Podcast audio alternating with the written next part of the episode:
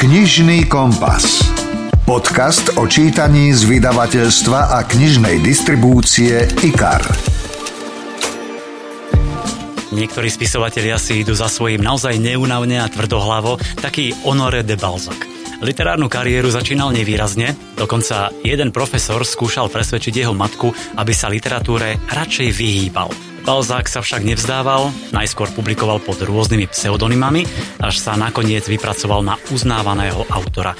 Stávalo o polnoci a dokázal písať až 16 hodín bez prestávky. A to ešte popri tom stíhal milostné zálety či večierky u svojich známych a obdivovateľov. Za 20 rokov stihol vytvoriť takmer 100 diel. Už dôkaz, že vytrvalosť a trpezlivosť sa vypláca. Pri počúvaní knižného podcastu vás víta Milan Buno. V tejto epizóde budete počuť Rozhovor s moderátorom Jánom Mečiarom o knihách, vede, technike a aj o behaní. Človek ho začne čítať a prestane vnímať písmenka. Vtedy je podľa mňa kniha dobrá, keď si človek prestane uvedomovať, že čítaš nejaké slova, ale vidíš obrazy. Aj. A on je v tomto absolútny majster. Predstavíme vám novinky Výborné krymy Voľný pád, zábavný návod na použitie novorodencov a detskú knižku Elin Čarovný náramok. Povieme si o poruche, ktorou trpelo mnoho slávnych spisovateľov a v knihkupectve Mijava nám dajú skvelý tip na čítanie. Rozhovor zo zákulisia kníh. Jeden z najobľúbenejších moderátorov televíznej obrazovky vášnivý fanúšik veteránov, teraz myslím na automobily a tiež veľký milovník kníh a čítania, Jan Bečiar. Vítaj, Janko. Ahoj, ďakujem, ďakujem za pozvanie aj za privítanie. Najmä tamto s tým najobľúbením, to normálne sa ma perfektne, teraz perfektne. No tak my už sa poznáme veľmi dlho, čiže môžem si to dovoliť. Takmer 20 rokov sa poznáme, keď sme ešte robili v Twiste a ja si veľmi dobre pamätám, že ty už vtedy si miloval vedu, techniku a samozrejme knihy, takže to ti evidentne zostalo. Ja som do Twistu s tým prišiel, že prídem robiť nejakú vedecko-technickú reláciu. Vtedajší programový šéf Luboš Machaj ma trošku usmernil, lebo ja som mal také naivné predstavy celkom. A tam vznikla tá moja rubrika Spektrum, ktorá už existuje 21 rokov. Vlastne od 99. No, po všelijakých rádiách to chodilo krížom, krážom a stále to funguje v takej alebo onakej podobe. Hej. No keď spomínaš tú reláciu Spektrum, tak dnes už aj v takom novom šate ako podcast a myslím, že veľmi obľúbená stále. A vlastne aj preto som ti ja podstrčil úplne novú encyklopédiu, fascinujúcu knihu, ako funguje technika. Máme ju tu e, pred sebou. Aby som sa teda spýtal, že ako sa ti páči, ako sa ti pozdáva, lebo ja som z nej úplne nadšený a to sa do vedy techniky veľmi nerozumiem. Ja som si to listoval, je to naozaj že krásne spracované, sú tam vysvetlené veľmi ľudským spôsobom e, princípy, ako fungujú nielen moderné technológie, ako čo je mobilné telefóny alebo digitálne fotoaparáty a takéto veci som myslel skôr. Prečo nespadne bicykel, napríklad sa tam dočítaš, e, potom tu, akým spôsobom vôbec lietajú lietadla, Áno. akým spôsobom je, je možné, že žeriav vyťahne, neviem, 100-tonový náklad smerom hore. Ja by som to možno, že e, nazval takým časopisovým čítaním. Že to nie je kniha, ktorú si sadneš večera teraz čítaš, čítaš, Áno. odpadneš, lebo už zaspávaš, ráno sa zobudíš a hneď utíkaš ku knihe a čítaš ďalej, ale tuto si prečítaš 2-3 články, odložíš a potom o dva dní sa kľudne k tomu vrátiš, alebo aj o týždeň, to je jedno. Stále tam je čo objavovať v tej knihe a to je na tom super. Tá technika, tie technológie nás dnes veľmi obklopujú. Vlastne určujú naše životy a mnohí ani nechápeme, ako čo funguje. A v tejto knihe je to úžasne popísané. Eh, je tam niekoľko kapitol, už si spomenuli, je tam ehm, technika v domácnosti, v doprave, komunikačná, počítačová technika, technika pri výrobe potravín. Čiže ktoré z týchto tém alebo oblasti ťa tak najviac zaujali? No, samozrejme vesmírna technika, to, to určite. To je tvoje. Predtým som si tam eh, našiel drony napríklad, to sú tiež veľmi zaujímavé, relatívne nové prístroje, mm-hmm. ktoré ešte pred pár rokmi vôbec neexistovali. Nájdeš tam každej tej oblasti, aj, ja viem, je tu poľnohospodárstvo, aj tam si vieš nájsť to svoje a to zaujímavé, pretože je to uh, nielen o tom, že uh, je tam vysvetlené, čo ja viem, ako funguje kombajn, alebo ja neviem, prečo traktor orie, ale sú tam aj také zaujímavé fakty v tej knihe. Uh-huh. U každej tej kapitole alebo tej oblasti máš množstvo zaujímavých faktov. Faktov, pikošiek no. a samozrejme veľa ilustrácií a nákresov, čo mňa tiež fascinuje a vlastne na tomto vidíš ešte názornejšie však. No teraz tu mám otvorené zrovna plachetnice, to mi je tiež celkom blízke. Áno. A toto je presne o tom, keď človek sa vezie na tej lodi, nemusí vedieť ovládať, ale toto má aspoň nakreslené, že akým spôsobom je možné, že vietor fúka z boku a tá loď ide dopredu. Tu to máš krásne nakreslené a vysvetlené, alebo akým spôsobom je možné, že také tie klasické plachetnice, tie jachty, ktoré sa dnes, ktoré dnes vidíte na mori v Chorvátsku, po desiatkách až stovkách, ako je možné, že sa neprevráti v tom vetre. Aha. Toto je všetko vysvetlené. Keď si spomenul Chorvátsko, plachetnice, ja viem, že ty si sa v uplynulých rokoch zvykol plaviť e, cez leto v Chorvátsku na loďke na plachetnici? Či čo na plachetnici, na... práve preto som, a, a práve tento, preto rok, som pri tom zostal. Tento rok asi nie, čo? Tento rok asi nie. To je, tento rok je taký čudný a veľmi zvláštny, hmm. takže neviem, čo tie cesty prázdniny hmm. bude, že kam pôjdeme, či vôbec niekam pôjdeme, alebo budeme len... Nie, budeš pracovať a budeš si čítať takúto no, encyklopédiu aspoň o plachetniciach. Dobre, no. urobil si mi program. Vravil si, že ty miluješ teda nielen tú vedu techniku, ale aj knihy a nielen takéto odborné, populárno-náučné, vedecké, ale aj beletriu. Ja vždy, keď prídem do novín v Jojke prezentovať knižné novinky, tak tam sa vždy na mňa všetci vrhnete, že čo, no, áno, čo nové supy. som áno, priniesol, aké nové, e, nové knižky. Čo máš ty najradšej? Aké žánre, aké témy a možno akých autorov? Úplne, že najradšej asi sci-fi, na tom som vyrastal. Mm. To od detstva som hltal vtedy dostupnú literatúru, ktorá bola predovšetkým zo socialistického bloku, ale boli tam zaujímavé veci. Áno. Nedá sa to nejako šmahom ruky povedať, že to sú hlúposti. Nie, dobré knihy vychádzali aj vtedy. Potom trošku inklinujem trošku, až by som povedal, že veľmi dobrým hororom. Ak je ten horor naozaj že vydarený, že človeka pri tom razí, tak je to úplne super. Ale na druhej strane zasa mám rád aj literatúru faktu. Teraz som napríklad dočítal e, Všetci moc, mocný Kremľa, mm-hmm. čo napísal jeden ruský novinár, e, takú knihu o tom, ako sa vlastne vyvíjala Putinová vláda od úplného začiatku až do, myslím, že do roku 2017, tam je tak niekde sa to končí. A teraz čítam autobiografiu Teda Turnera. Viem, že e, miluješ Stephena Kinga, keď sme hovorili o tom, e, o horore. A o pár dní vyjde novinka Inštitúcia. Je to skvelý, napínavý taký horor, mrazivý, o ústave, kde chodia chlapci s nejakým nadaním a taký akože nadprirodzenými schopnosťami, tak môžeš sa už tešiť. To už sa no. teším teraz. Priznám sa, že od Stephena Kinga mám úplne všetko, čo vyšlo. Mm-hmm v češtine alebo slovenčine, pôvodne to vychádzalo v češtine. Chýba mi podpalačka, tá úplne prvá, ktorá vyšla ešte za socializmu, vyšla podpalačka od Kinga, e,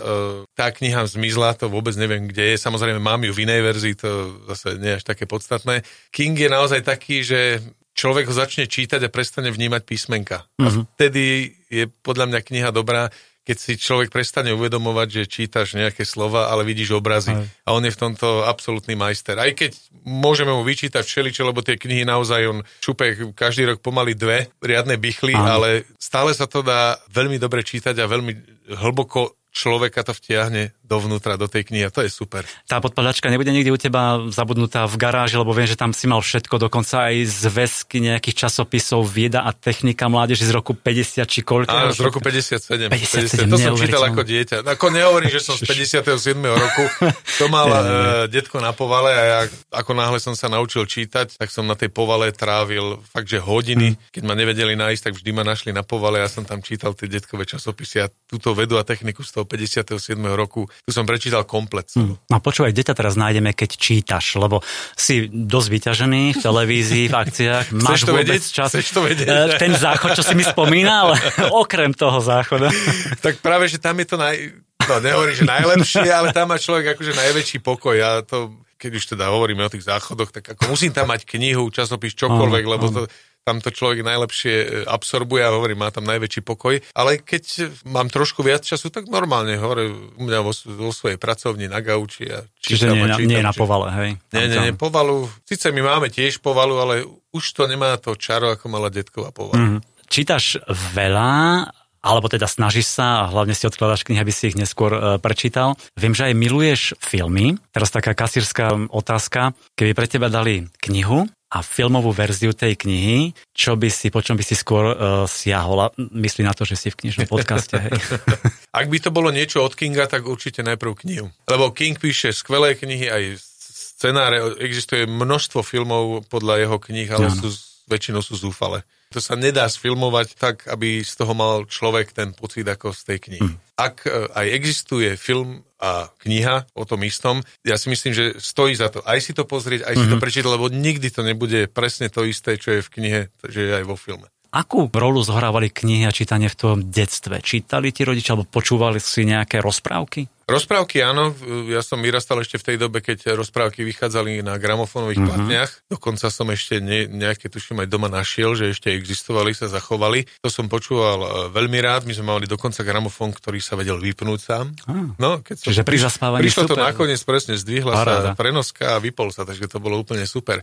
No a čo sa týka čítania, ja mám pocit, že mama mi čítala, keď som bol veľmi malý, ale to už si nepamätám. Uh-huh. Lebo ja som sa naučil čítať v podstate okamžite v tých šiestich rokoch, ako som už do školy som išiel s tým, že už som písmenka poznal a tak. Ako náhle som už bol schopný tie písmenka lepiť do slov a vnímať ich ako slova, tak som začal čítať sám a čítal som naozaj, že všetko, čo mi prišlo pod ruku. Dokonca som bol členom klubu mladých čitateľov, tak sa to volalo. Áno, áno, áno. KMČ, klub KMČ, mladých áno, čitateľov, každý, presne neviem, tak. či rok alebo pol roka ti prišiel zoznam Áno. kníh, ktoré sa pripravujú a podľa toho sa dali objednávať a rodičia len prevracali očami, že zase zas peniaze budeme Tak, míňať. to som bola ja, to boli krásne časy. A mimochodom vtedy vychádzali stopy a podľa mňa tieto si musel čítať. Stopy áno, ale z, stopy uh, skôr sci-fi. No presne, z tých, No. lebo tam boli výborné aj ruské, alebo aj z iných krajín, ale Presne na, na mňa fantasy. napríklad zo, z tejto edície stopy veľký dojem zanechal román Skaza planety Fajna, myslím Alexander Kazancev Mhm. to napísal, on tak pozliepal dokopy také denikenovské teórie všelijaké a veľmi umným spôsobom a vytvoril na základe toho príbeh o tom, ako tam, kde je teraz pás asteroidov, že bola kedysi planéta a rozpadla sa, lebo začali proti sebe bojovať, jadrová vojna a tak. A tí, čo sa zachránili, prišli na Zem a e, vplývali potom na, na vývoj človeka, na, na ľudskú históriu, tak on tam vysvetľuje e, Makču Pikču, ako vzniklo, že to vlastne oni postavili a tak ďalej. Akože veľmi dobre to bolo e, pozliepané dokopy.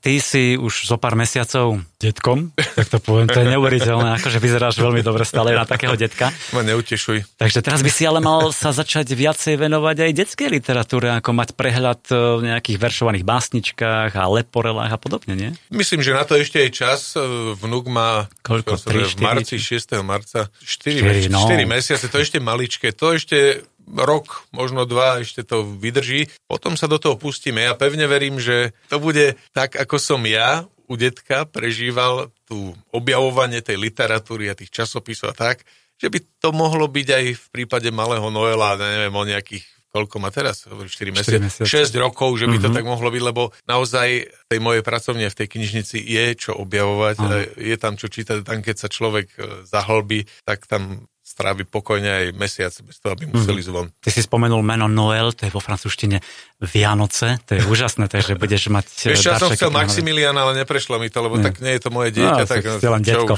Hej, ale keby si potom potreboval doplniť trošku tú knižnicu o nejaké detské knihy, tak ti odporúčam eh, Stonožku, to je vydavateľská značka, kde vychádzajú úžasné detské knihy, takže Stonožka, to si zapamätaj a, a doplňaj rôzne leporela. Určite sa ti ozvem, keď príde ten čas. Janko, ešte jedna otázka ma zaujíma, lebo teraz som si spomenul, že ty veľmi rád behávaš, toho času nemáš až tak veľa na čítanie, čo by si povedal na audioknihy? Ja tiež behám, ale nezabehol by som to, čo ty, tam by som sa možno tak doplazil. Ale ja počúvam audioknihy, niekedy podcasty. Ty si neuvažoval nad audioknihami? Nie, ja si tú knihu musím sám vychutnať. Ako, Mhm. Ešte kedysi, keď som bol dieťa, tak som hltal rozhlasové hry v rádiu, čo bolo každý deň minimálne dramatizované čítanie, ak Áno. to nebola vyloženie rozhlasová hra, čiže vtedy sa to e, dalo počúvať, ale teraz, ja keď už tie sluchadla mám v ušoch, tak tam musí burácať hudba a najlepšie taká, že do rytmu, do, do rytmu kroku, že podľa Behu. toho, no, do rytmu behu, presne tak. Čiže e, možno mňa by skôr e, tá audiokniha asi pri tom behu rušila, že započúvam sa a niekde Zastavíš sa, sa, hej, a- niekde sa rozťahnem a rozbijem si nos. Tak nie, tak audioknihy ešte nie, ale verím, že na čítanie tých bežných kníh e, budeš mať čas. Tak ďakujeme ti za niekoľko skvelých e, knižných typov. Do pozornosti vám dávame najmä novú encyklopédiu Ako funguje technika, ak sa chcete dozvedieť viac o tom, ako fungujú veci okolo nás. No a môjim hostom bol moderátor a milovník kníh e, Janko Mečiar, tak želáme čo najmenej brbtov na televíznej obrazovke a čo najviac času na čítanie. Pokúsim sa aj v prvom, aj v druhom prípade. Ďakujem pekne. Počúvate podcast Knižný kompas. Španielský spisovateľ Ramón Gómez de la Serna svojho času povedal, že kniha je záchranné koleso samoty. Áno, vie byť skvelým spoločníkom, ktorý neodvráva, nediriguje, nerozčuluje sa a pritom s vami dokáže veľmi rozumne komunikovať o najrozličnejších témach. Tak ponúkame vám zo pár takýchto záchranných kolies čerstvých knižných noviniek. Slovenský spisovateľ 70 rokov vo vašej knižnici. Sandra Brownová patrí medzi najobľúbenejšie svetové autorky romantických thrillerov, ktoré si rady prečítajú nielen ženy, ale aj chlapy. Na konci má množstvo bestsellerov a v Slovenčine je v Lani vyšli dve knihy. Krvavé spomienky a Zrada. No a teraz pribudla tretia s názvom Voľný pád. Opäť výborný mix napätia, akcie a trošku erotiky. Hlavným hrdinom je Ray Mallet, skúsený a nebojacný profesionálny pilot, len on si trúfne sadnúť do kokpitu lietadla, keď pre nepreniknutelnú hmlu na americkom východnom pobreží skolabovala doprava na zemi aj vo vzduchu. Ray sa podujal doručiť tajomnú čiernu schránku do mestečka severnej Georgii, kde na ňu už netrpezlivo čaká istý doktor Lambert. Po núdzovom pristáti v nedalekom lese, keď len tak tak odvrátil pokus o sabotáž, ho však čakalo ďalšie nemilé prekvapenie. Namiesto jeho klienta sa pri lietadle zjaví neznáma žena, ktorá sa predstaví ako Brin O'Neillová a dožaduje sa vydania schránky. Ray odmietne a tak sa chtiac nechtiac zapletie do mimoriadne nebezpečnej hry. Zásielku totiž treba doručiť čo najskôr a očividne ju chce získať aj niekto iný. Niekto, kto by bol pre ňu ochotný aj vraždiť. Toľko v skratke k príbehu, ktorý slavný Stephen King ohodnotil slovami napätie, z ktorého vám budú drkotať zuby. Ak ste ešte nečítali nič od Sandry Brownovej, odporúčame. Napísala vyše 70 bestsellerov, predala viac ako 80 miliónov kníh a preložili ju do 34 jazykov. Pracovala v televízii, hlásila počasie, živila sa ako modelka, herečka, manažerka, tiež ako reportérka. No a to všetko neskôr využívala aj vo svojich knihách. E, ponúkam vám teraz úryvok z tej najnovšej, Voľný pád, z knihy číta Lucia Vrablicová. Cez hmlu uvidel záblesky svetiel pristávacej dráhy. V tom okamihu ožiaril čelné sklo lejzrový lúč a zabodol sa Rejovi priamo medzi oči. Do pekla. Inštinktívne zdvihol ľavú ruku a zatienil si ich. O niekoľko sekúnd ostré svetlo zmizlo. Lenže už bolo neskoro. Oslepilo ho v tom najkritickejšom okamihu celého pristávania. Za zlomok sekundy to celé spracoval. Zem sa rýchlo blížila. Havária bola takmer nevyhnutná a s ňou aj istá smrť. Jeho posledná myšlienka. Už bolo kurva na čase. Prebudil sa v ňom put seba záchovy a reflexy skúseného pilota – aj keď sa bez väčších problémov zmieril s takmer istou smrťou, automaticky a chladne zvážil všetky možnosti, ako by mohol prežiť a rozprávať o tom. Ostávali mu na to len milisekundy. Inštinktívne pritiahol kormidlo k sebe, čím zdvihol nos lietadla a zatiahol plynovú páku, aby znížil rýchlosť. Keby sa mu podarilo len líznuť dráhu, znovu vzlietnúť a ostať vo vzduchu dostatočne dlho na to, aby sa mu vyjasnil zrak, mohol by si spraviť okruh nad letiskom a skúsiť to ešte raz. Rád by to dokázal už len preto, aby mohol zabiť Bradyho Whitea. IKAR. Čítanie pre celú rodinu. Pre budúce mamičky alebo čerstvé mamičky tu mám jeden skvelý tip na knižku Novorodenec návod na použitie. E, nespomínam oteckov, lebo tí, ako vieme, zásadne nečítajú návody, nech ide o čokoľvek. Hoci tento by aj mohli, pretože nejde len o nejakú e, suchopárnu príručku, ale talianská autorka Paula Srutti poňala knihu srandovnejšie, technickejšie, s veľkou dávkou irónie, nadhľadu a neraz aj uťahovania si zo seba samých. No a keďže v našej rodine už máme tehotenstvo dávno za sebou, hľadal som vhodnú tehotnú adeptku, ktorá by si knihu prečítala a posúdila ju pre vás. No a našiel som. Heavy readerka Janka Uherčíková čaká bábetko, takže takéto knihy vyhľadáva a má pre vás zo pár postrehov. Novinka Novorodenec, návod na použitie, e, je prakticky polovážno-technický manuál pre rodičov, v ktorom nájdete napríklad odpovede na otázky, ako si vybrať vhodného novorodenca, ako sa dozviem, či je môj novorodenec funkčný a nekazový, je normálne, že novorodenec je taký hlučný, po akom čase od nadobudnutia prvého novorodenca môžem nadobudnúť ďalšieho? Táto kniha je rozdelená na dve časti. Prvá, skutočný návod na použitie, je autentický manuál a druhá, prečo tento manuál, vám exkluzívne odhalí tajomstva, ktoré sa v tomto vzácnom manuáli nachádzajú. V knihe sa s dávkou humoru riešia napríklad téma skladnosť. S novorodencom súvisia aj minimálne požiadavky na priestor. Dĺžka novorodenca sa pohybuje okolo pol metra, ale len ak sa nehybe a má natiahnuté nohy. Nezabúdajte však, že novorodenec krátko po nadobudnutí nerád leží nehybne a s natiahnutými končatinami. Pravdepodobne mu veľmi nezáleží na meraní. Len sotva môžeme predpovedať, či kratší novorodenec bude v dospelosti kratší a dlhší zasa dlhší ale je veľmi pravdepodobné, že novorodenci nižších výrobcov nebudú mať šancu stať sa šampiónmi v basketbale. Ak naozaj tužite odhadnúť jeho definitívnu výšku, môžete sa spolu s vašim detským lekárom podujať na štatistické výpočty. Stonožka. Knižná kamoška pre všetky deti. A Stonožka odporúča novú nádhernú sériu pre dievčatá od 5 rokov. Volá sa Elin Čarovný náramok a je z držiteľky olympijskej zlatej medaily Jessiky Enisovej Hillovej. Pred pár mesiacmi vyšiel prvý diel s názvom Strieborný jednorožec o tom, čo by sa stalo, keby ste mali čarovný náramok a vďaka nemu zázračnú schopnosť rozprávať sa so zvieratami. Hlavnej hrdinke Ele poštár priniesol extra špeciálny darček a odvtedy zažívala samé fantastické dobrodružstva. Teraz v sérii Elin Čarovný náramok vyšla druhá knižka s názvom Prečarovaný psík a v tomto príbehu dokáže Ela s čarovným náramkom oživovať hračky. Plišový psík sa premení na rozkošné malinké šteniatko a ďalšie dobrodružstvo sa môže začať. Je to veľmi milá séria pre dievčatá, v ktorej autorka ukazuje neuveriteľne bujnú fantáziu, ktorou vraj oplývala od detstva. Ako povedala, s kamarátmi sme lozili kade tade a zažívali sme dobrodružstva. Bolo nesmierne zábavné vrátiť sa späť do tohto sveta príbehov a fantázie. Dúfam, že si jedno i druhé užijete s nami. Tak, ak majú vaše céry, vnúčky, kamošky rady magické príbehy, vyskúšajte sériu Elin Čarovný náramok. Čo z Ikaru letí v knihkupectvách? Dnes opäť navštívime knihkupectvo a odporúčime vám dobré čítanie. Tento raz sa vyberieme na Kopanice, do mestečka Mijava, ktoré sa nachádza tak na polceste medzi Senicou a Novým mestom nad Váhom, len kúsok od môjho rodného mesta Stará Túra.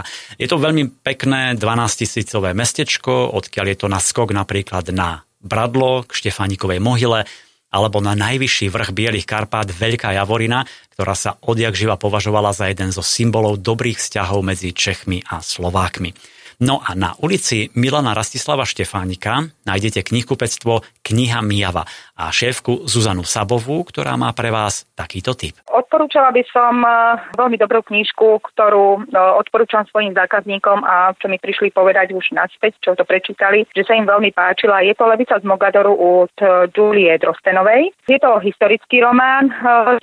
storočia z Anglicka. Hlavná postava je Sibila, je to dcera bohatého lodného magnáta, ktorá nemá rada zošnurovaný, nalinkovaný život mladej angličanky vo vyššej spoločnosti 19.